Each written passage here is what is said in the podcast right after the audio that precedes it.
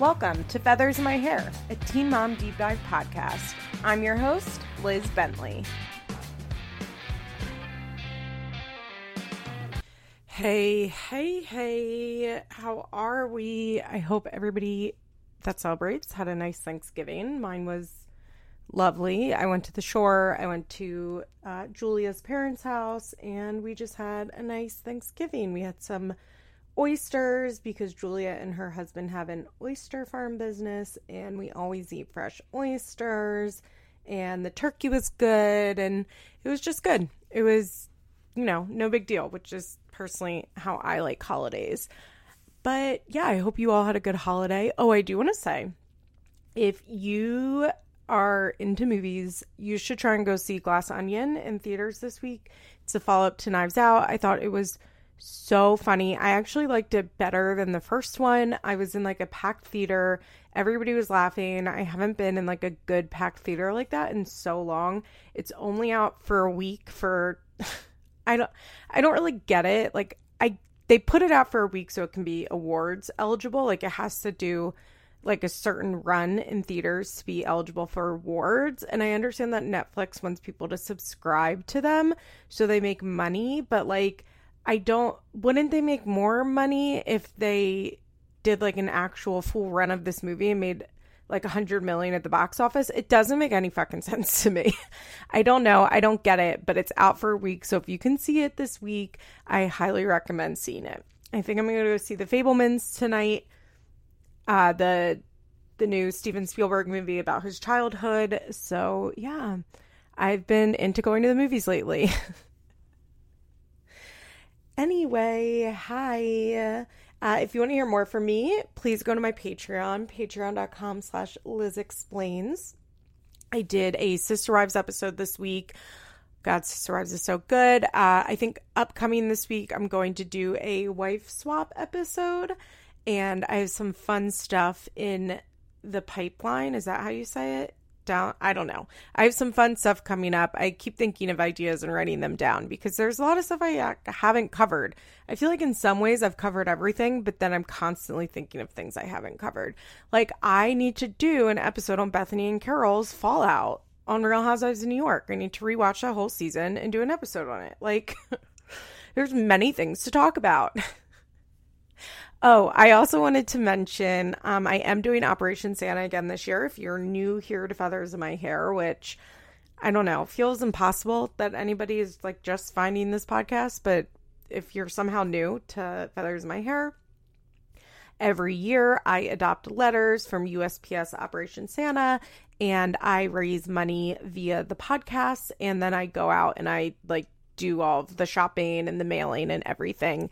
I think last year we raised $5,000 maybe. I'd have to double check, but basically I just have everybody send me money via like Venmo, Cash App, PayPal, which all once I adopt the letters, I'll put all of that information out so it's super easy to find.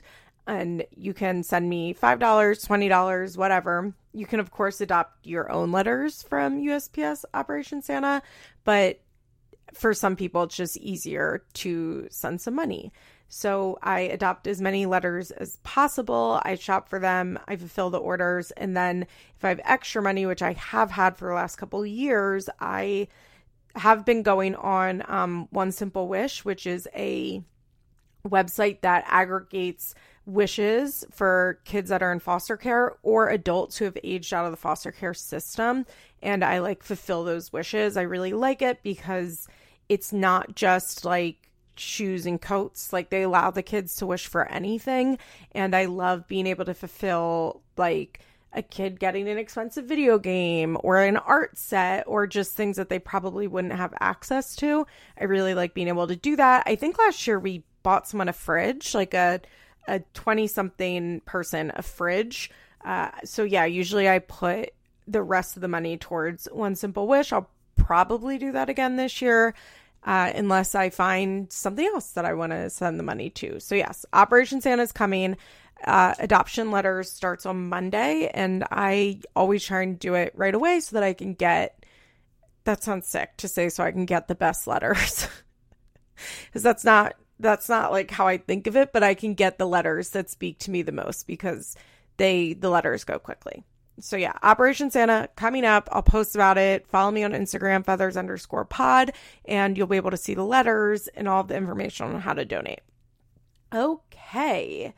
Besides that, what's up? We are going to talk about the two most recent uh, Teen Mom Next Chapter episodes. There is a little bit of news. It's not really news. I just like saw this story and I want to talk about it.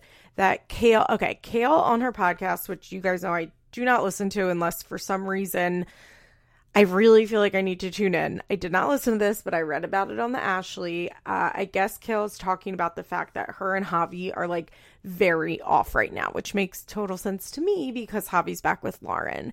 And I think when things are good with Javi and Lauren, things are really bad with Kail and Javi. Like I and I think Javi does that on purpose. Like I think that's the way that he likes it. I think he likes the people in his lives to have drama and to be fighting over him. Um I I think it like excites him and he likes the idea of like Kail being mad about Lauren or Lauren being mad about Kail.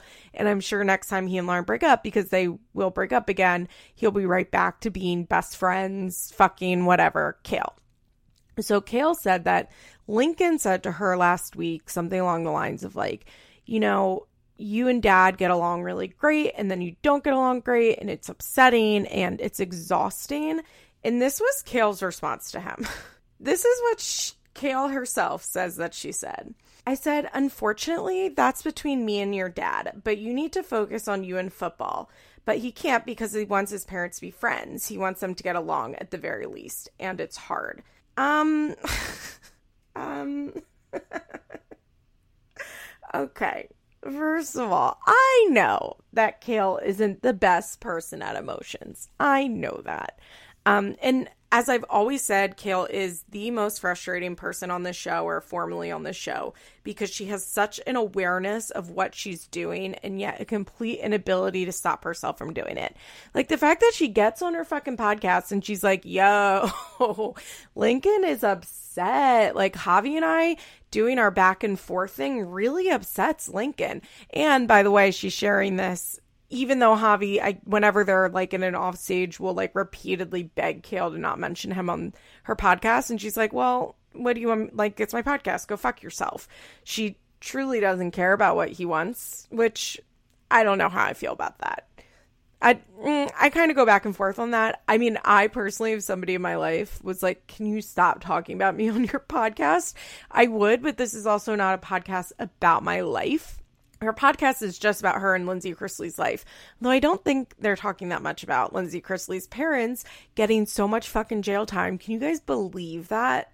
If you don't follow Z list celebrity news, which I feel like you probably do because you listen to Feathers in My Hair, one of my favorite things about this like Feathers in My Hair community is how our interests are so shared. Like, if you still care about Teen Mom in the year of our Lord 2022, soon to be 2023, there's a good chance that you care about like a lot of the other things that I care about. And I watched early seasons of Chrisley Knows Best. That's definitely a show that I did not keep up with once I stopped watching live TV, as I often talk about on here. I definitely was not like seeking out Chrisley Knows Best, but I watched that show for the first couple seasons. And Todd Chrisley and his wife Julie jewelry. Julie were arrested on um like fraud charges. They did very similar to teresa and joe uh, Giudice they had like defrauded banks by lying on loan applications and taxes and just they stole a lot of fucking money like a lot of money. And they were sentenced this week. They went to trial. They didn't plead guilty which i've been seeing this thing Okay, I just want to touch on this real quick. I've been seeing this thing that if the feds arrest you, you are guilty, you will go to jail, you will not win the case.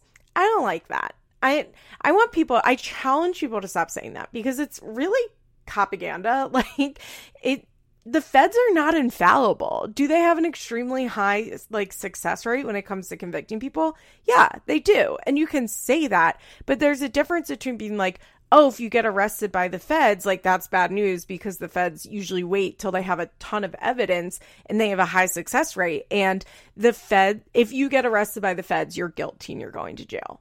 No, stop saying that because first of all, it's not true. There are people that beat federal cases. I personally know someone who recently beat a federal fucking case who was looking at many, many, many, many, many years who pled no contest to actually, I don't know if it was no contest. It was, it basically like he pled guilty in a way that like it goes off his record eventually to like something that barely exists. He essentially faced no legal consequences. Did he face personal consequences? Yes, he spent hundreds of thousands of dollars defending himself. He, I mean, it was a fucking nightmare. His business shut down. He had to sell his home. Like, just an absolute fucking nightmare. It, it was so fucked up. It was my old boss. I actually cried when I got the news uh, of the deal because I don't think that he was guilty of what they said he was guilty of. I think he made some stupid decisions and got himself in a stupid position. And I found the way the feds handled the whole thing to just be fucking disgusting. I mean, this was like a 70 something year old man, an attorney who has never been in trouble a second in his life. And they arrested him in a full SWAT team style that they, this is in Palm Beach, Florida. they blocked off both sides of the streets at 5 a.m. They kicked his door in. They had a hundred people there. They went into his home. They pulled him out of bed, this 70 something year old man. Like when literally all they had to do was call and be like, hey, you need to turn yourself in. You're under investigation. We're going to arrest you. And he would have went and turned himself in. He was an officer of the court. Like he's a lawyer. You got absolutely, like, it was just such a fucking show for absolutely no reason. Like, I don't know why the waste of money, you know, it was just ridiculous. But like if you had been like, oh well, he got arrested by the feds, it's over, he's going to prison for for the 50 years that he is facing. That's not what happened. And it's just we need if you are a person that cares about criminal justice reform in general, which I think many people who listen to Feathers My Hair care about criminal justice reform, I just, we need to stop saying that if the feds arrest you, you're going to prison and that you are guilty of what they're arresting you of because it's just not always true. Okay, side, that's my little like, just be careful with the words that you're saying, which is always something that I'm trying to do. I've definitely said that about the feds before. I absolutely have. And then I was like, why am I repeating this? Like, I, I'm trying really hard. Like something I'm trying to do in my life is to always is to change my language, even around pretty what seem like harmless turns of phrases that uphold standards that I don't believe in. Like one of my big ones is uh what is it? Money talks, wealth whispers. That's fucking bullshit and it's just upholding bullshit class standards that are not fucking real. And the fact that normal non-rich people say these things is so silly and I definitely used to say that. I definitely used to say that. And then I was like, why am I taking part in upholding these class standards? I don't actually believe that because I've been around those wealthy people. They're not whispering, they're just only talking to each other. It Oh gosh. Um so yeah. Uh Todd Chrisley and Julie, that's my absolute completely unhinged has nothing to do with anything on this podcast rant but Todd Chrisley and Julie were convicted, uh, I think, over the summer, and their sentencing this was this week. And Todd got 12 fucking years. That means he's going to do 10 and a half years, and Julie got seven. I, they have two minor children. Uh, one is their granddaughter, who they've had custody of like her whole life. I don't think they've adopted her, but they have they've been her legal guardians forever and a 16 year old son, which is obviously sad for their children. Uh, and I don't know if I think that people who commit white collar crime should be going away for that long. And yes, he got more than Josh Duggar did, or the same as Josh Duggar, and that's fucked up. Uh, this is not necessarily this is not a commentary on like what I think uh, criminal like what I think prison sentences should be. I can't get into that. I'm not like educated enough myself to make a comment on that. But what I can say is that's fucking wild and that's a lot of fucking time. And Lindsie, who had been estranged from uh, Todd and Julie, Julie's not her mom, but had been estranged from Todd and Julie for many years, uh, is like now back in the family fold. And my understanding is she's not really talking about it on the podcast, which, like, go fuck yourself. So Kail has 28 minutes later, we're back to this. I get that Kail's podcast is talking about her life and that this podcast is how she supports her family and supports herself. But at the same time, it's like if the father of your child who you have a contemptuous relationship with is like offering to make your relationship together better if you would like follow some of his boundaries, I think you should probably respect them. But I also know it's easier for me to be like, yeah, if somebody was like, don't fucking mention me on your podcast, I wouldn't because I talk about reality TV. I'm not, I talk about my life on here, but not really. Like, this is not a show about my personal life, right? So I, I I don't know exactly where I stand on that on the Kail talking about Javi thing, but the fact that her response to Lincoln, who is now old enough to be hyper aware of his parents back and forth and the nature of their relationship, the fact that he expressed like being upset about it and Kail's response was basically that's none of your business, focus on football is fucking insane. Kail, what the fuck are you talking about? What she goes, unfortunately, that's between me and your dad, and you need to focus on you. Okay, you need to focus on you. First of all, what does that mean? He is a child. You and his father are him. he is 10 years old, right? Isn't Lincoln around 10? Like he you and your you and Javi are his life. To be like you need to focus on yourself. No, his whole world revolves around the two of you.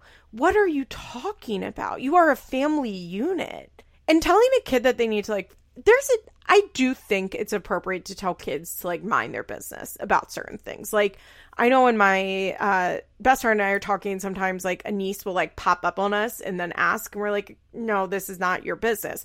But we're not talking about like their feelings on their relationship between their parents, right? Like we're just talking shit about some shit that the kids don't need to hear. That's really not their business. I am a big believer that kids should stay out of grown people's business. I really I do believe that and I think a big part of that is that parents need to like stop including kids in grown people's business. Like they don't kids don't need that burden. But if a child is clearly in grown people's business because he's so aware of what's going on between Kail and Javi, then you need to take the time to one, fix it, fucking fix that shit, and two, like let him express it and talk to him and have him understand. And like telling a child to focus on football is crazy, first of all. That's he is a child.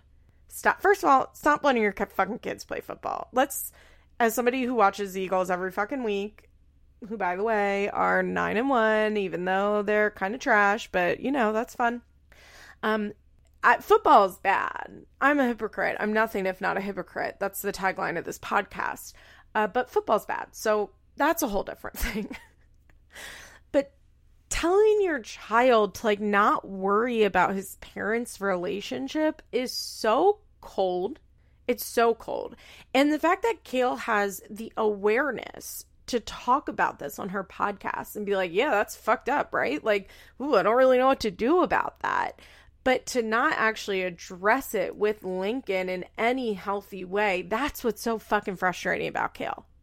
So it's so frustrating because she's like, yeah, this sucks. Like, I just don't know what to do. And it's like, figure it out. if one of the ways to help this is to stop talking about it on your podcast, then girl, stop talking about it on your podcast. I'm sure you have plenty of other shit that you can talk about. Oh gosh, reality TV is really bad for kids. hey guys, I have something important to say. Putting your kids on reality TV is really bad.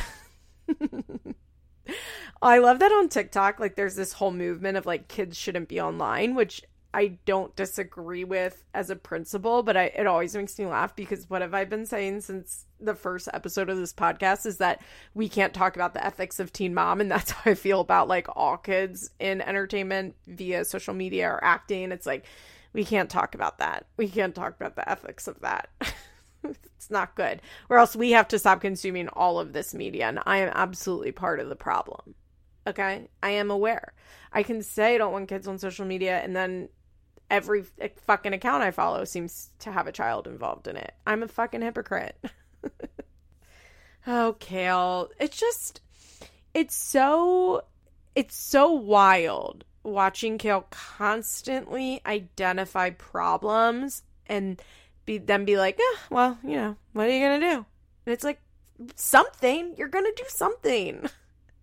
You have the ability to do something. You have resources. You have time. You have kind of the self awareness. So figure it out. Okay, let's take a quick break and then we will talk about the episodes.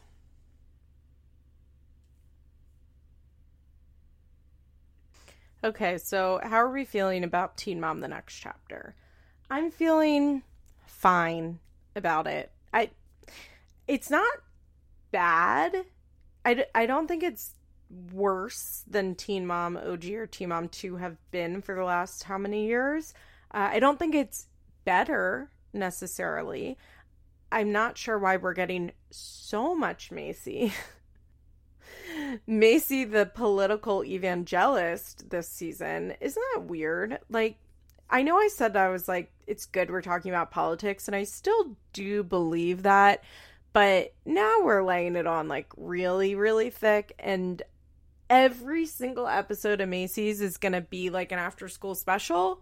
That's, it's a little much. It's just a little it's a little too much for me personally, especially because Macy, I mean, I get why they're doing it with Macy. They're doing it with Macy because she's so fucking boring and because she's so just basic. I fucking hate the word basic. I really do. I think it's just not funny, basically.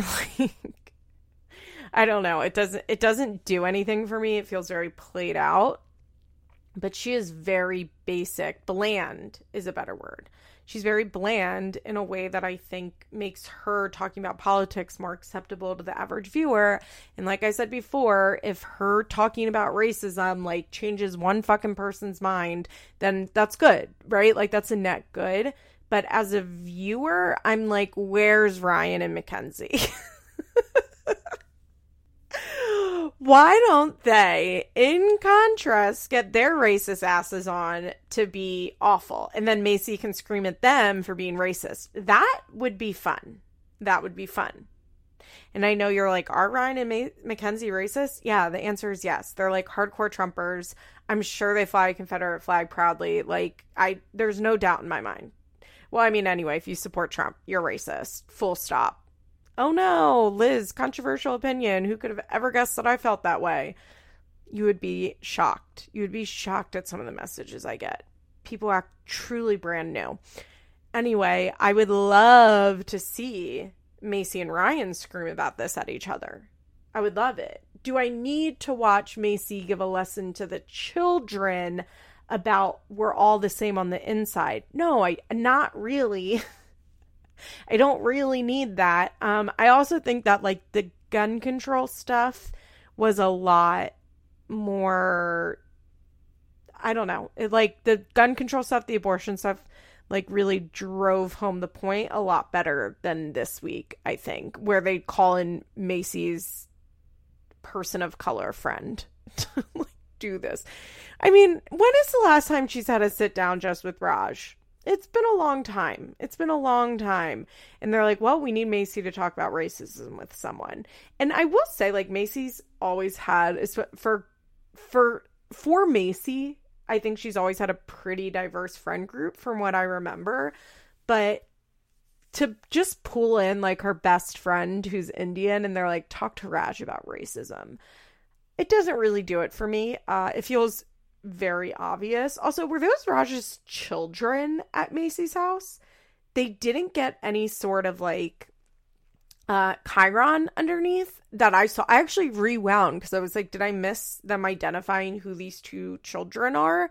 But they showed Jada Maverick, Macy's kids, but then didn't say who they were, and they looked like they could be Raj's kids, but I don't I didn't know he had kids. I I mean, but I also don't follow him on social media. I could probably figure this out really quick. Okay, now it doesn't look like he has kids, but he does have two nephews that would be around the right age. Um, so maybe they were his nephews. I don't know, but there were two random children in the house. But basically, for Macy, they have her go out to lunch with Raj and they talk about the Teen Mom trip. And she's like, Well, you know, there are Confederate flags everywhere. And Raj was just kind of like, Yeah, okay. Like, that's normal for us. And Macy's like, I know, it's not great. Which I said that when we talked about this episode that I'm pretty sure that was normal for Macy to like be in that type of situation. But basically, they talked about how Macy can never fully understand uh, as a white person what her friends of color are going through and what Cheyenne as a black woman is going through and what Raj as a I believe Indian American, I'm not 100% sure, is going through. Um yeah, she just won't know. Raj talks about how you know, these situations happen all the time, and usually he just kind of like ignores it and doesn't let it ruin his day. But he says that with their conservative friends, he is always fighting with them, and they tell him to stop, and he says he won't. And I'm like, how many conservative friends do they have? But once again, I don't know. They live in the South. I don't know what it's like in Chattanooga. I, it could be a super liberal city. I honestly have no idea. Uh, I don't love when people act like everybody in the South is conservative because that's not true whatsoever. But I don't know like what the area they live in is like. So maybe it's just the area that they live in. Um, but yeah, I like it was fine, right? The conversation was fine. It was fine. I just am like, this is a little on the nose that they're having Macy call up her one friend of color that we know from the show and like having him go talk about what Cheyenne went through in Florida. Yeah, and so then they go back to the house and she's like, "All right, kids, we're going to play a game." And Maverick and Jade and are playing the game. Bentley sitting on the couch and the two unidentified children, at least as far as I could tell, they were unidentified. They have them like pull out different markers and they're like, "Aren't all of these colors so pretty?" because people can be different colors and they can be all the same like basically just doing like child level appropriate i guess. I, I don't know if this was like a good lesson. It leaned a little bit on colorblind for me but also they're young right? Like jade's only six or seven. Um so i'm not really sure like what this six or seven year old appropriate conversation around racism is so i won't judge them too harshly for this. I know, can you believe it? I'm not judging somebody harshly. It's very out of character for me. I just, that's like so out of my understanding of the way that you talk to children. I've just never been in that situation. Uh, they had them like bite into M&Ms and they're like, this M&M is yellow. This M&M is red. But what is the color on the inside? And they're like, it's the same. Though I will say, Jade, they were like, and you know, when kids get bullied, you have to stand up for them. And Jade, like, straight up says, this is how she says, you never judge them by their skin color. And I was like, great. like, Raj was like, wow, I'm actually really impressed with like how she articulated that. And I was too. I, to me, that spoke highly of Macy and Taylor and whatever uh, Jade is getting at school because it didn't seem like she was just hearing this for the first time. Like she knew exactly what they're talking about. She knew what we were getting at. She knew what this lesson was about. This was a repeat for her.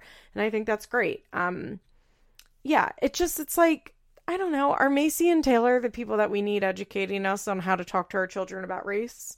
Probably not. and I don't think Macy subscribes to a colorblind thing. I really don't, especially based on like everything she said to Cheyenne and what she was saying in this episode, but I don't I I just don't know. I I don't have experience talking to 6-year-olds about race. So I'm not going to pretend like I do know. So that's it for Macy this week. I mean, get the Edwards on, you know? Like let's con- let's confront some real shit. Let's get them in a room fighting. Let's have Macy call them out on all their bullshit and call Ryan a fucking piece of shit loser. I'm I miss that piece of shit loser. I wa- I miss Mackenzie justifying being with that piece of shit loser. They really added a lot of spice, and MTV should bring them back if they're going to do another season of Teen Mom Next Chapter, which I think they are. Why wouldn't they? As I said before, like I I don't know, people bring up the ratings, and I'm like, I don't think they matter. like, I personally don't think MTV really cares about that because this show hasn't had good ratings for six years. And here we are. We're all still here. We know that they're doing more of these Teen Mom family reunion things. So I I don't see why they wouldn't keep doing Teen Mom next chapter. I think it's incredibly cheap for them to film. I don't think they have much going on. I think as long as MTV exists, we will be still getting Teen Mom in some form. All right, let's pop on over to Jade, who is looking for a when you wedding venue and talking with Sean about how he needs to get a job. And I was kind of surprised to hear he didn't have a job. I mean, was I really surprised? No. Also, like his job is being on MTV, but I don't think Jade and Sean make that much from MTV. My understanding is they really don't make that much from MTV.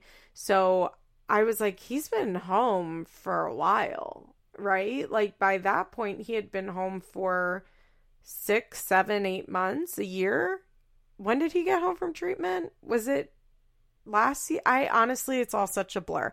But he's been home for a while, and I'm like, Sean needs a job, not just like for the purpose of money, which I'm sure is true, but I think he just needs like the regularity of going to a job every day. The responsibility of having a job is really good for people in early recovery, usually. Like it's good to have that regular schedule of going to your job every day and making money. And I, I mean, I know I just said this show's going to be on forever, but like I think someone like Sean is not going to be making money from MTV forever, and he needs to acquire some skills, you know. Or if he's not going to school, he should go to call like community college or to some sort of tech school, like figure some shit out. The same reason that I'm like Bar should have a job is this how I feel about Sean. Uh, Sean is supposedly applying to jobs. I don't know. I don't know. I'm curious what Sean's arrest history looks like. Has he been arrested? Off the top of my head, I would say no, but that doesn't mean that's true. But Sean Sean should have a job. Jade is obviously the primary breadwinner in their family, which is fine. Sean does not need to bring in the same amount of money, but I also think that that is going to be huge. That's another reason he needs to work because Jade doesn't like that. She doesn't like being. I think she's okay. I think she's fine being the primary breadwinner, right? Like, I think Jade is very much someone who is like, I am providing for myself and my daughter no matter what. I'm doing what I need to do. I want to make as much money as fucking possible and I'm going to make as much money as possible. I definitely think that's Jade's MO. But I think she's going to get really resentful of Sean if he continues to not work. Even if he's getting paid by MTV. Like I Jade is one of those people that works, right? Like she's always worked the whole time that she's been on this fucking show. She's never not had a job. Sometimes she has two jobs and I guess Sean probably stays home with Chloe would be my guess, which is obviously very valuable and not having to put uh, Chloe in daycare would be great, but like Chloe's going to be in kindergarten soon and I think Jade is going to get real, real resentful of being like the only person who's really paying these bills. I mean, I mean, she's about to pay for this wedding out of pocket. Although I think they're going to get a lot of stuff sponsored. You like if you are a venue in Indianapolis and someone comes to you and is like, "Hey, for a 50% discount, we're going to put your fucking venue on MTV." Yeah, I don't think MTV pays for these weddings, but I do think that they get like major discounts from the vendors because what an opportunity, right? Like you're going to get to be on TV. You're going to be seen by so many more people. Even being tagged in Jade's Instagram photos is really good publicity. Uh, she goes and looks at a venue that she picks, and it's really pretty. I really liked it. The outside where they have like the weddings, ha- it had beautiful greenery. I thought it was really nice. I was happy for them that they picked this place, although Jade straight up says, like, I'm paying for this. And I was like, okay, okay, okay, okay. We do get a weird scene of Sean calling Zach to FaceTime. Well, he FaceTimes him to talk about weddings. And I'm like, what? Why are we doing this? They're all calling each other all the time. Besides their little fake Instagram lives, they're always calling each other. For what? For what are we calling? Why? Why are we doing that? Who who why do we need to see Sean and Zach speaking? I don't care. I don't care what either of them have to say about a fucking wedding that I know they both are going to have very little part of planning. No. I mean at least like Jade talking to Cheyenne about planning a wedding makes a little more sense. But like why the men need to be constantly calling each other, I'm not quite sure. To it's a little much. We could cut those, I think. I also I did notice when Sean calls Zach, he like sits down in front of thousands of dollars worth of recording equipment. Because remember, Sean fancies himself to be a producer. He had a setup though. I don't know that much about recording equipment, but everything looked nice as fuck. And I know recording equipment is expensive. And I was like, oh, well, he doesn't have a job, but he does have this recording equipment. oh gosh. So, I mean, they're going to get married. I think they will get married. Um, especially once Jade puts down that deposit. Like they're not backing out. And I think Jade's putting down deposits. They're planning on getting married in October of 2023 and I think they'll make it. Do I think they might break up one time before the wedding? Yes. Do I think they'll still get married even if Sean relapses? Probably because why wouldn't they? You know? Why wouldn't they? Okay, let's pop on over to Amber, who is going to California to see James for the first time in California. Uh, she lets us know that she's going to go to California this time, and then Andrew brings James to Indiana. I need to double check. Did it say who pays for James going to Indiana? Does she have to pay for that too? Amber's paying a lot of money. She's paying a lot of money, but at the same time, she makes a lot of money. But I feel like Andrew should have to pay to bring him there. Like Andrew's the one that wanted to leave, so he should have to pay for James to go to Indiana. I don't think he should have to pay for Amber to go to California, but I do think the parent that moves has to be responsible for some of the travel expenses. And like I said, Amber's actually getting more time with James than she was before because he's going to Andrew's going to fly him to Indiana and then she's going to get to spend like I think two nights with him, so three days and two nights, which is longer than she ever had on their old parenting plan. And I believe it's the same amount of time in California as well. Uh, she goes to California and uh, rents this house in Santa Barbara, which my understanding Santa Barbara and Malibu are not that close to one another. Like, isn't Santa Barbara like an hour away? But I also have no idea. I've never been to Santa Barbara a fun fact cousin Julia was born in Santa Barbara and lived there until she was five, but I never went and visited there. Julia and I didn't actually meet until we were like five and six because she lived in California. And then we met for the first time at the airport. Um, and like my first real memory of her, though, is outside our beach house running up and down the sidewalks. um, but I've never been to Santa Barbara. I don't really know how far away it is, but I figured she would be close to James. Um, but I guess she probably doesn't care. Andrew has to get him there. She FaceTimes with Catelynn and lets him know lets her know that she's going to invite Andrew in to like do some grilling and hang out and they can go in the pool and she just is like, "Look, we're going to have to co-parent. Um I think it's good for us to like get onto good terms." And I think I agree with this. Um well, one I worry that Amber would want to be back with Andrew. And I I know that doesn't make any sense logically, but I don't think this is a logical position. Like I I'm not coming from this out of logic. I worry about Amber being around men that she's had relationships with in general. I just don't think she's like healthy enough to shut Andrew down if he starts to show her attention. You know, like I I just don't think she is. Now, do I think Andrew would show her attention? I don't know. I don't know. I really don't know. By the way, Andrew was had somebody tell the Ashley or whoever that he didn't leave the house like that. It was set up to make him look bad. And I'm like, okay, but that outside of that home had not been taken care of in two years. That shit was so overgrown. It looked so bad that even if you didn't leave the inside that bad, like you clearly were not taking care of this home, right? Like you clearly were not doing any yard work. And to me, that is an indicator that like you were probably not taking care of the inside of your home either. And I I know that's not necessarily 100% true because I would hate to do any yard work and I would I don't mind cleaning up inside my house, but I truly can't imagine ever doing yard work in my life, honestly.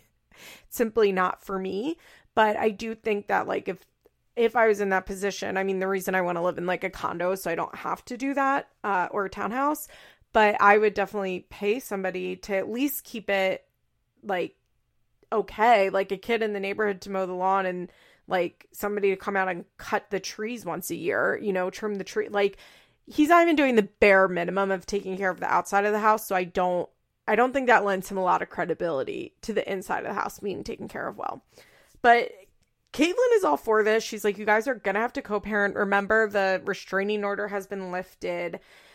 I don't know. Andrew has been obviously like very litigious when it comes to Amber and the custody case. And he has been he has filed many motions. And made a lot of accusations against her. And while I think Andrew is a fucking loser um I do remember that Amber is an abuser with pretty serious mental health issues that she doesn't treat really. Uh, so I I do think that Andrew is looking out for the best interests of his child occasionally. You know who they really remind me of? In some ways, I mean the money is flipped, but Thomas Ravenel and Kathryn Dennis from Southern Charm, they in many ways remind me of that because they're both so bad. and I just want those children to be taken care of, right? And like I'm not sure either option is better. Uh in there in that case Thomas has more money and he's really able to use it in the court, but Kathryn as far as I know doesn't have custody of those kids and I think it's kind of similar in that like they maybe are better with Thomas, even though Thomas is like a rapist monster, but Kathryn is like super unstable and uh like there have been multiple instances of her kids getting out and her doing drugs in front of the kids. But is Thomas doing drugs in front of the kid? Like that's how I feel with Amber and Andrew, where I'm like, I can talk myself into believing that being with Andrew is better for James, but then I can easily come back around to Amber's side. I think that they neither one of them seems to be very good at parenting you know, they both seem to have it. Both seem to have issues. Although I do, I mean, the court is siding with Andrew almost every single time. So there's something, you know, there's something.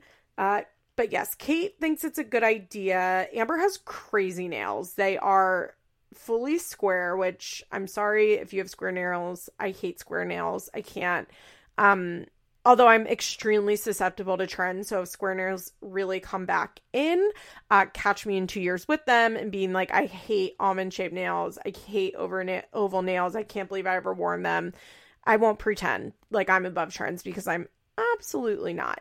Um, I do. I'm a nail person. Like I, oh, I don't know. Like I don't know if you know that about me, but since moving back to Pennsylvania, I get my nails done. My nails are always done. It's like a simple pleasure in my life. I started recently getting like extensions for the first time. And I fucking am obsessed with them and I stare at my nails all day long. Although my Murphy's Law is that like I never 100% like my nails. Every time I leave the nail salon, I like look at them again and I'm like, fuck I should have done it a little differently. I should have had them do it a little differently. Um, and yet I never do. in the salon, I'm like, yeah, I love it. I because I genuinely think I do, and then I get out and it's a whole thing. But uh Amber's nails are hideous. They have like an evil eye in the middle and like lines and they're square and they're such an odd length and they're just no good. I mean, if Amber had something that looked good, I'd be questioning things, you know? Like Amber has bad taste, and that's a constant in my life, and I need that to stay a constant in my life. I really, really do. Uh, Amber calls Gary and lets Gary know of this plan. And Gary's like, Girl, what the fuck are you talking about? And she's like, Well, we're going to have to co parent. And you know, me and you, things are so good with us. And I want things to be good with them. And he's like, Amber, this is really stupid.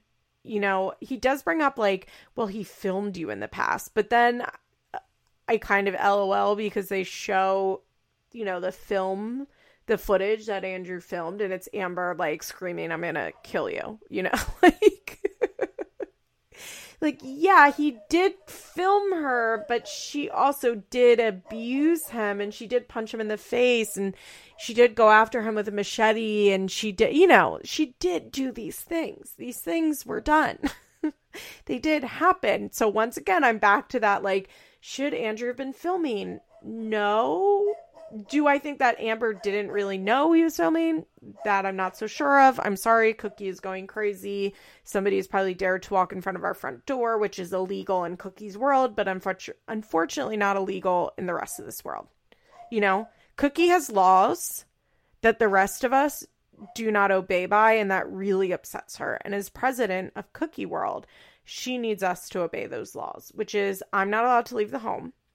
Uh, my stepdad's not leave, allowed to leave the home. She doesn't bark as much when my mom leaves the home. Literally, as soon as I pick up my keys, she starts barking. These are some of her rules. It's really fucking annoying. This, I'm telling you, this dog is so well behaved in everything else. She does not go to the bathroom in the house. She doesn't chew things. She's not really jumpy. Like she's, she behaves in every other way, but they never trained her with the barking. It's really annoying. Uh, Gary's just like, I don't like this. I think he's a snake, basically. And Amber's like, huh, okay. he's like, look, I'm just worried that he's going to get something else on you, which I think is a reasonable concern. Um, my argument, though, would be that if Amber behaves, there's nothing really that Andrew can get out of her. But then at the same time, um, I think I would say, Amber, you don't necessarily have like the faculties to always be on your best behavior, right? Like you know that about yourself. We know that about you. So maybe don't put yourself in precarious situations. And I think one of those situations would be hanging out with Andrew. And I'm not sure how important it is for little James to see the two of you hanging out. Do I think eventually it would be good if the two of you are in a good place? Yes. But I don't think Andrew has the same motivations that Gary has, right? Like, I think Gary, well, first of all, we know he doesn't because Gary has the motivation of filming this fucking show, being on this fucking TV show, which involves him seeing Amber, right? Like, he's not on this fucking show unless he sees Amber. Andrew's not on the show. He doesn't care to be on the show, from what we can tell. I mean, I don't know if, I mean, I, I have to assume MTV has offered him a spot on this television show.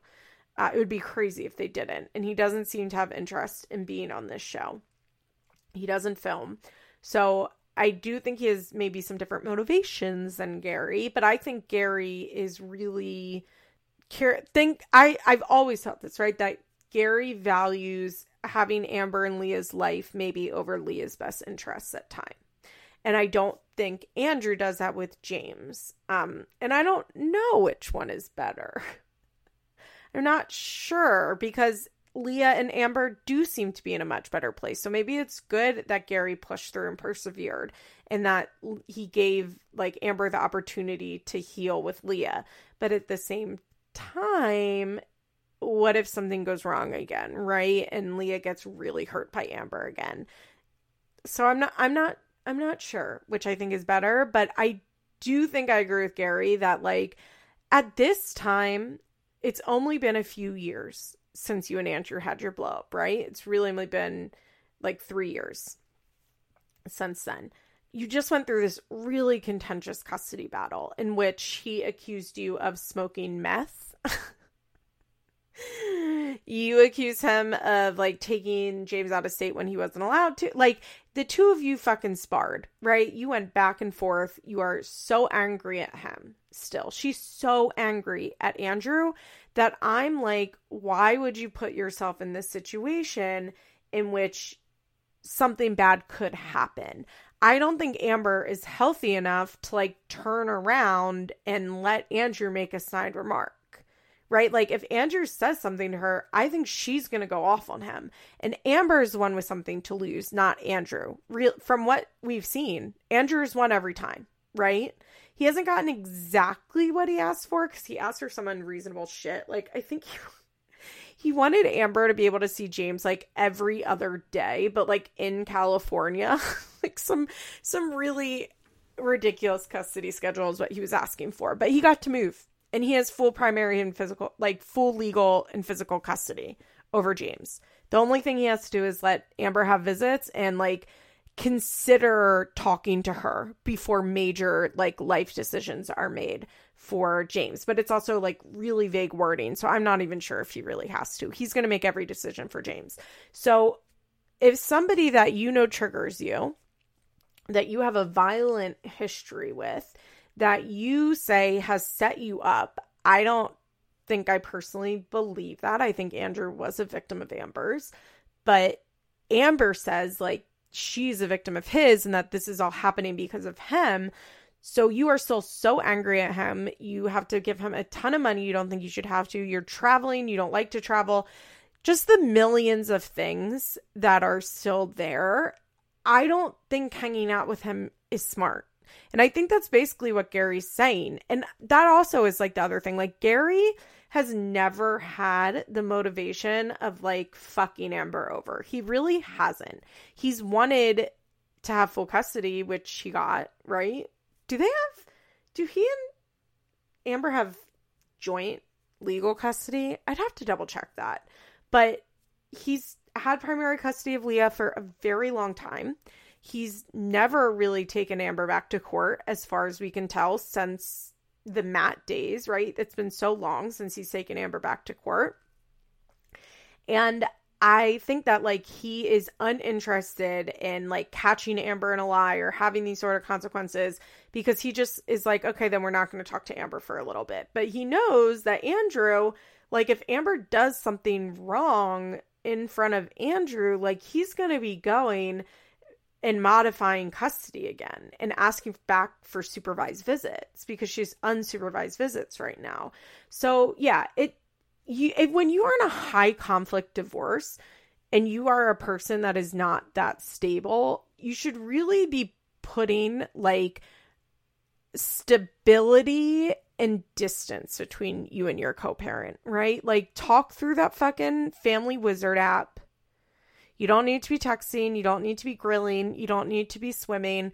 Just keep it like as minimal as possible, at least until you're not so angry. Because I can see Andrew saying one thing and Amber flipping, right? Like flipping. I fucking heard those voicemails or just the phone call she had with Ashley where she screamed, I'm going to decimate you or decapitate you, whatever she fucking said, and was screaming at her. Um, if Andrew gets a call like that, he's going to court to ask for supervised visits, and he might get it because of her history. So I don't think Amber is making the de- best decisions. I think Amber is unfortunately thinking of herself in a healthy position with a healthy co parent. And she doesn't have that. And I think she's convinced herself because she can do it with Gary, she can do it with Andrew, but she's just not considering how different Andrew is from Gary, right? That she's not considering it and she needs to be considering it. And I'm glad that Gary brought that up, although I'm not sure she took it to heart. We'll see, I guess, going forward. Amber, you need to make better decisions. Okay, uh, Kate and Tyler have a super boring segment. Basically, they've been together for 16 years, and so they go out on a date. They like have a, a weekend trip away and they have their friend Amber babysit. That's really it.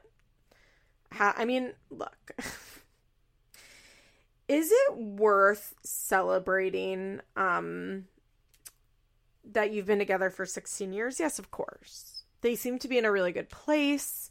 But like, I'm not gonna applaud people for staying together that maybe shouldn't have stayed together. You know? I don't think we need to be like, oh my god, over that. Let's talk about Leah, who was featured in both episodes, and it is, uh, it's like watching a car crash.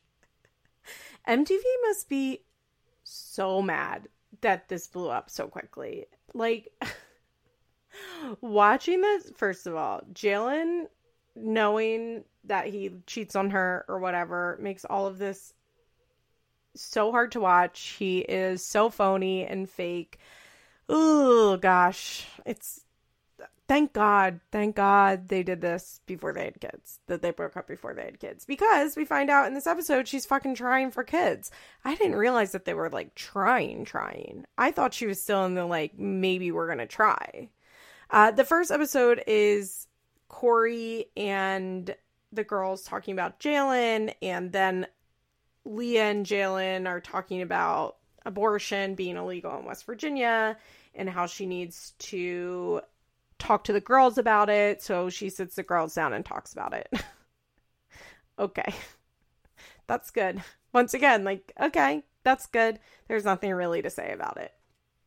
In the second episode, they are like talking about how their relationship is evolving so much and how their families are really blending together. And Jaylan's like, Yeah, Corey and I text frequently. We get along so well. And we get a scene of Jaylan and Corey at the driving range. And like, you know, they're just talking about how great things are and how Jaylan is so great for Leah. And Corey tells, or Jaylan tells Corey that he's going to propose to her on their upcoming trip to Costa Rica. And Corey is like, Oh my God that's so exciting. So excited about it. I like cannot believe that Jaylan was not able to hold this shit together until a wedding. That is really it's just shocking to me how fast this deteriorated. Like they are filming this and they're broken up a month later. That's crazy. Or like 2 months later these scenes were a little weird because I'm pretty sure they, I mean, I know they go to Costa Rica and get engaged in August, but the West Virginia abortion ban, I looked it up, was September 15th. Um, so that was definitely filmed like after they were already engaged. And I believe Cheyenne's wedding was the last weekend in September, and then they're broken up like the first weekend or the first week in October. Like within a few days of the wedding, they were broken up. Jaylan, that is messy. That is so messy. He couldn't even get like a year of being engaged. They couldn't even plan a wedding. Uh, Jaylan tells Leah that they're going to go to Costa Rica for the anniversary. He's already booked the flights. She's so excited. And she's like, when we're there, we can really try. And he's like, We've already been trying. And she's like, No, but we can like really try there. And they talk about how special it'd be if they conceive their baby in Costa Rica because it's so special to them. Are you kidding me? Leah. Leah is so fucking lucky. Oh my God. She is so lucky that she did not have a baby with this man and is not trapped by him for the rest of her life. Leah, use your brain. Pick better. I mean, I know he like frauded her, basically. He essentially committed fraud. I get that. I don't blame her for like falling for him. But the fact that before they're even engaged, very soon after living together, they're trying for a baby. Like, slow it down. Just slow it down. And I said this before, like, I don't think getting engaged after a year for somebody in their 30s is crazy. I really don't. And honestly, for a lot of people, I don't think having a baby after you've been together for like a year and a half in your 30s is crazy. Like, you know, time's ticking. But when you already have three kids, you have a history of making bad choices. Like, it's all relative, right? There's con- like, it's all about the context of your life. And for Leah, it's crazy. It's a bad decision. If you're somebody that doesn't have a track record of making terrible choices when it comes to relationships and kids and that type of stuff, it's different. It just is. Oh gosh, Jaylan tells Leah he has a trip to DC for work, but really he goes to New York to get the ring. Um, they're still trying to make us think that he got a six carat ring, a total of six carats, 4.7 in the middle.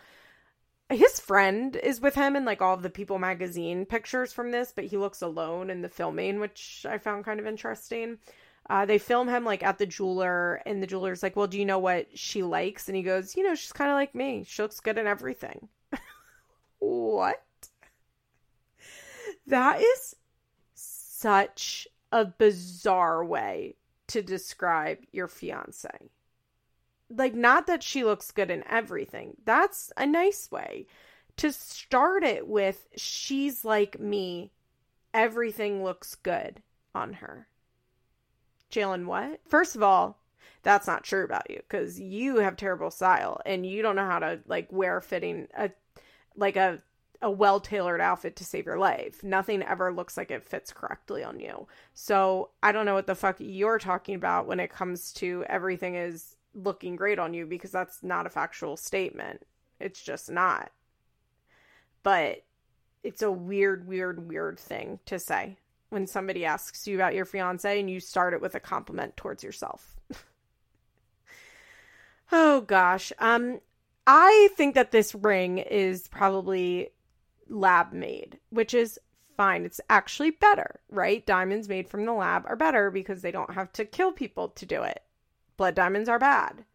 The diamond industry is bullshit in general. I support getting uh, lab grown diamonds, or even better, probably, what is it, mesocyte? Whatever the one, not cubic zirconia, but whatever the, the stone that looks like diamonds uh, and is like significantly cheaper, go for that. But I do have, look, are lab grown diamonds and blood diamonds exactly the same? Yes. Am I now like playing into the bullshit class stuff that I was ranting against earlier in this episode? Yes. But I do think that we all understand that they are different socially. Like, we accept a lab grown diamond and a blood diamond differently. We just do.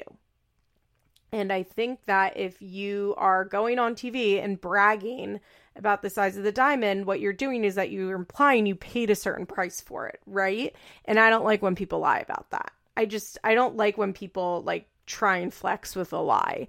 I like a, a six carat diamond ring. I mean, I guess if it's a shitty quality, it can be cheaper, but like that's a lot of fucking money. That's a lot of money for a blood diamond. Like can be up in the hundreds of thousands, right? Uh he wants us to think that he paid thousand like tens of thousands of dollars for it when it's probably closer to $10,000, which is still so much fucking money. to spend on one ring. I'm not like I just want to be very clear. I'm not shitting on well, I didn't really I don't like the ring. I don't love like the halo thing that they had going on. It's just not really my taste. Uh it looked actually very dated. It looked very like 2015, 2016, which once again, if you got your ring in 2015 or 2016, it looks like that. It's fine. I'm very susceptible to trends. That's why I don't like those rings that much anymore because I like the new trend of the solitary diamond. because I am somebody who is influenced. Uh, but I think that if you're like gonna get a ring, it makes sense. I don't know. It doesn't matter if it's trendy or not. What I'm saying doesn't. It doesn't matter. But I just didn't. I didn't love the ring. I. It's pretty. Like objectively, it's a pretty ring, but I wouldn't want it for myself. Actually, I don't really think I'd ever. I've never really wanted a diamond. Um, although let me tell you, my friend that listens to this podcast, KP, my friend KP got engaged and got a fucking huge rock that's so pretty. And that was one of the first times I was like, oh, maybe I do like diamond rings. Because that thing is fucking gorgeous. KP Mazel Tov. I'm so happy for you.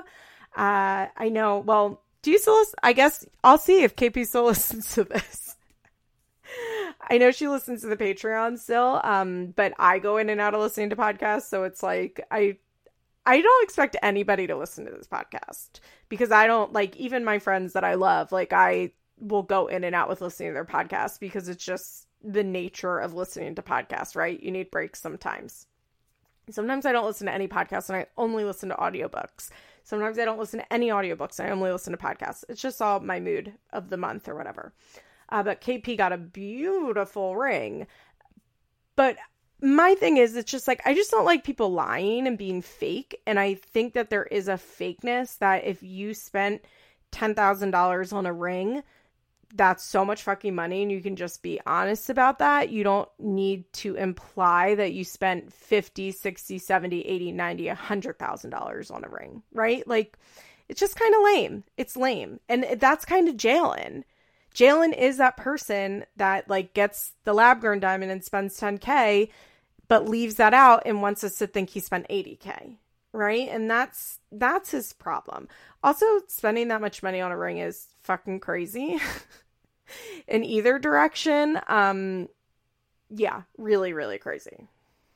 by the way. I just did a little quick Google and I Googled four carat diamond price and my like the ads, you know, pull up diamonds from James Allen, which is I don't know anything about it, but it shows a four carat round lab grown diamond versus a four carat round diamond. And the lab grown one is $19,000, which is so fucking expensive. The blood diamond is $100,000. That's just what I mean. Google says on average the cost of a four carat diamond ring because he said the center stone was 4.7, but it was a total of six carats because it had like the halo in the band or whatever. $30,000 to 250,000 or more. You know, it's just it's a huge difference. It's a huge difference. And I find Jaylan to be super fake. Um, and they go to Costa Rica next week, I guess, or whenever they're on the show again, we see them get engaged. LOL. oh goodness. All right. Oh, I want to talk about Brie, whose boyfriend Bobby comes. First of all, she's just like, "Can you come help me build furniture?" I love that. I had a friend in Florida who was extremely beautiful, extremely beautiful. And her thing was she lived in this big house. Uh, she had been married. She was a widow. It was actually really sad what happened. Um, but she and her son lived in like this big house that would always have maintenance problems. And she would just go on Tinder and get a date and then ask him to fix the thing in her house and it always worked. It's so funny. She's like, "Yeah, everybody can do that." I'm like, "Babe, no. You can do that because you're incredibly pretty." like you live in a different world than I live in. And I don't say that as like a drag on myself. I just that's not my reality and that's totally fine. But it was it really reminded me of that. But Okay, so Bobby comes, her boyfriend. He definitely looks way older than Brie, but honestly, like I like Bobby. It looks like she's breaking up with him in the next episode, which yeah, we do know they broke up, right? The timing on these episodes is weird. First, I felt like we were so far behind. I'm assuming Shy's wedding is going to be the season finale, which was a month ago. So, well, I guess now like two months ago. I feel like we're all over the place with the timing on filming, is what I'm trying to say. But she gets Bobby to come. I have never seen Brie look so happy. If you watched the episode, tell me if you agree. Brie was laughing in a way that I swear to God we do not see Brie laugh. Like hysterically loud cackling. She was showing so much emotion, like happy emotion. I never see her emote that way. She's always like very stoic or like full of rage. Like it's rare that we see Brie very happy. And I was like, wow, I think Brie really likes this guy. Um, I think it's pretty obvious that they have different like I just think it's obvious based on what they were talking about that they weren't going to work out long term because well one good for Brie she's having the girls stay at Roxanne's because she's like I'm not ready to have Bobby meet them yet. I will say I think Brie's always been pretty good about that. Um I, I mean since uh, Luis. Luis, I know she had all twisted up with her life, but since Luis, I think she's been pretty good at not having men like be her kid's surrogate dad and like be fully like a part of her family. Her kids eventually meet the guys that she's dating, but she hasn't moved her kids in with anybody since Luis. Um, I mean, she never Luis kind of lived with them, but she's been good about that, especially compared to some of the other teen moms, cough, cough, Leah, right? Like she really doesn't do what Leah does. Um, and I think part of that is that honestly, I think a big part of it is that she doesn't need to because she has the support of her mom and her sister. So she doesn't feel like she needs to run out and get a partner to help her. Honestly, I do think that's a big part of it. But her and Bobby are discussing like when they can move to a different state and Bree like wants this to happen so quickly and he's like mm, there's that's gonna be a while. They play this little card game like they get to know you cards which is so, that is so not real life. Like mtv was like why don't you play this game? Um and he they talk about like living together before marriage and Bree's like yeah of course I would have to live together before marriage. Like it'd be crazy to get married without living together. He's like, Well, I don't really think you need to. I mean, I do think you need to spend a lot of time in each other's space, but I think it's fine to have independent space. They just seem to be on different pages, which makes sense because they're 20 years apart in age. and I think Bobby is really thinking and acting like a 40 something, right? And Brie is really thinking and acting like a 20 something. where she's like, I want to move states. And Bobby's like, well, you know, maybe one day. Like my life is in Detroit. Bobby has kids. Like I I think that Bri and him just like are not not in life stages. But honestly, I like Bobby. I think he's he seems pretty funny and he's good on camera. Honestly, he's really relaxed. He seems pretty authentic from what I can tell. Um and yeah, Bri seemed really happy around him in a way that I just have not seen. Okay, um Ashley is wearing the same sweatshirt as me, by the way. I'm wearing it right now. It's my favorite sweatshirt. I have it in two colors because it is the perfect home sweatshirt. It was from Target last year. Um, I'm really particular about the sweatshirts that I wear around the house. They need to be the exact right weight, and these are the exact right weight. So I was glad to see that Ashley is a sister of me with this sweatshirt. Uh, one of my intern advisors also has them. uh, the three her and Ashley both just have the pink one. I have the blue one as well. And whenever I tell, like when I tell people that I see with that sweatshirt, that I, because I, it happens kind of regularly, I'm like, oh, I have the blue one too. They're like, oh my God, I wish I got in both colors. And I was like, I know, buy multiple colors when you like things. That's always my suggestion. But also, I'm have a, you know, a shopping thing. So maybe don't listen to me. Okay. They're flying to Ohio so that Bar can take his little sister Yaz, who's in sixth grade now, to a father daughter dance. And Shen is on her best behavior in this episode. Shen and Ashley are in a good place in this episode. I don't know where they are right now. It's really hard to keep up. Um, it was nice. It was nice seeing Bar be there for his sister. I think that Yaz doesn't have like an active dad in her life to do this type of stuff. Ashley is like, you know, growing up, my dad wasn't always available. Like, he wouldn't show up for this stuff, and it was really hard. And I'm glad Bar can do that, and I agree. What are we doing with father daughter dances? I I will never get them. I know it. They're constantly happening on this show. I never had a father daughter dance in my entire life. It is not a thing around here unless I don't know, maybe it's certain like groups or organizations or churches or something it happens, but it's like just never been a thing in my life. And I don't understand why we're still doing such gendered shit in schools. How many kids at Yaz's school don't have an active dad or mom if they're doing like a mother? Like, why is it not parent child dance? N- not even parent, adult child dance. And I guess caregiver child dance. Like because not even every kid lives with parents. Like it's just weird to me. It's like when people have family still getting family tree assignments it's like stop doing those. Stop just don't because not every kid can do a family tree okay? We don't need to do those. Uh, by the way thanksgiving my uncle like pulled out this family tree that a relative of ours did in like the 70s. It's all handwritten. My dad scanning it in. But our oldest ancestor on there was from 1613 that I saw, which is pretty cool. Um, I, I mean, they're probably like my 20th great something. I'm going to put it on Ancestry, I think, even though I don't really care about genealogy. I bet like some fifth cousin will be really happy to see it. Although my dad and my uncle were like, I don't know. I don't really think our information should be in a database like that. I'm like, what are you talking about? What the fuck are you? What could, what could they possibly use that information for? but I like would never, if I was a teacher, I would never want to assign a family tree because you just, you don't know. Or you do know.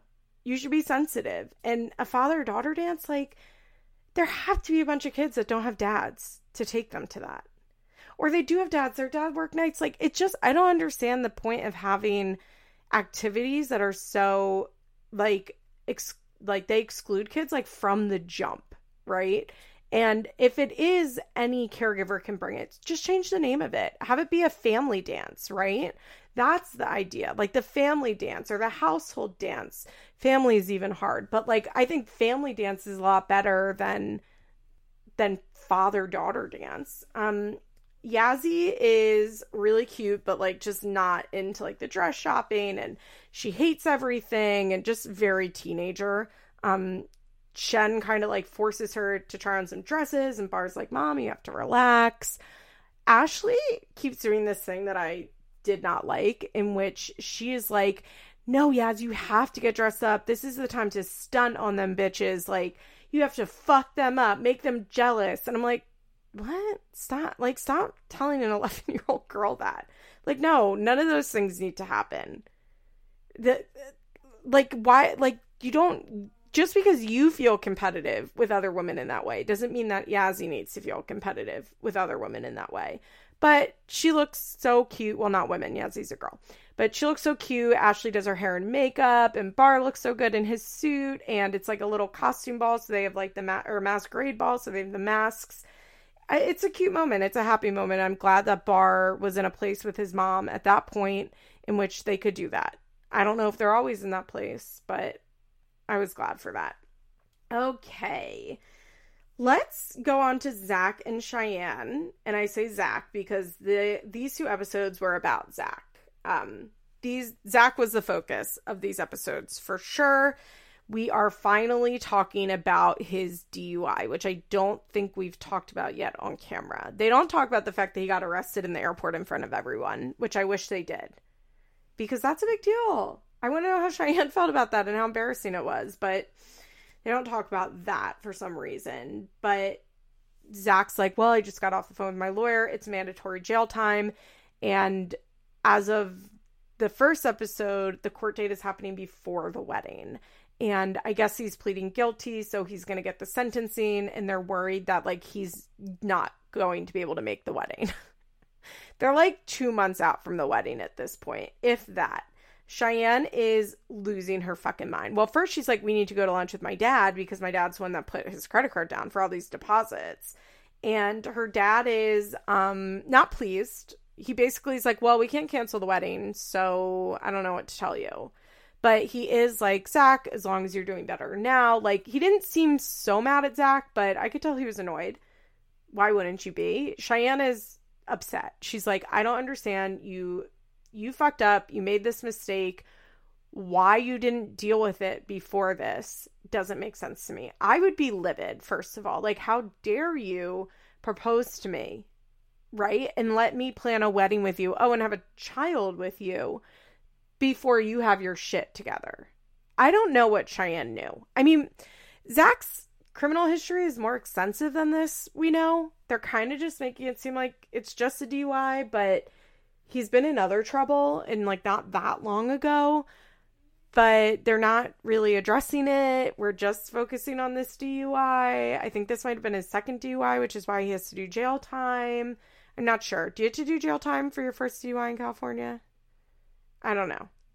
I would have to look it up. But Cheyenne definitely is like mad that he didn't deal with it, which I agree with, but I feel like she's not mad enough. But I guess at that point, it's like, what do you do? you're getting married, you're building a house together, you have a child together. She wants to be with him. Uh, Cheyenne, just such a mess uh Cheyenne's also like, you know, you have a black son, like what kind of example are you setting for him? And her father agrees and is like, you know, when Ace is 16 or 17, if he's acting like this, I'm going to come after you, not him. she goes to lunch with a friend and like really vents, and I felt for her. And she's just basically like, this has been the worst year of my life. I finally felt like we were going to have something good, and now it might get canceled. And I can't like I I can't imagine being in this position. I really can't. But also at the same time, I feel like that arrest in the airport happened on like New Year's Day. Like I feel like that shit was months and months and months ago. So why did you continue going forward with planning this wedding with this man knowing he had court shit that was undecided? Like you should have been in a meeting with him and his lawyer like the next day being like, "Okay, what's the deal? Like what is what does our life look like right now because of this? What's the like what do I need to know? Cuz it doesn't seem like Cheyenne knows a lot and she's a little too old for that, you know? It's like you're not 19. She's what like 26, 27 at this point. Like she's she's got to get it together with Zach and I don't I think that she was ignoring it as much as Zach was ignoring it, basically they do get the news that the court date is pushed until after the wedding, which I mean, I'm glad for them. It's a funny way to start your marriage. I know he got sentenced to like three months, but only has to do like two days of it or something. I think actually he already went in and out, if I remember correctly. But yeah, Cheyenne, you had like nine months to make Zach deal with this, or to get some updates without pushing through. And so now, a month before your wedding, you're acting completely shocked this is happening. I don't totally get it. Cheyenne also has her bridal shower. It's really cute. She looks very happy. I love when Cheyenne and her family and friends get together and celebrate. I think that they're very fun. I love Cheyenne's mom. Every time Cheyenne's mom is on screen, I'm happy. Uh, and there's a funny moment of her like trying to pour champagne for the champagne tower thing, like tower of glasses, and it breaks. but they all look happy and they're having a great time. And I guess the wedding's going to be soon. So, yeah, that's it for me this week patreon.com slash Liz Explains if you want to hear more from me. And I will talk to you again next week. Bye. This podcast is brought to you by Solid Listen Network. Find me on Instagram at feathers underscore pod.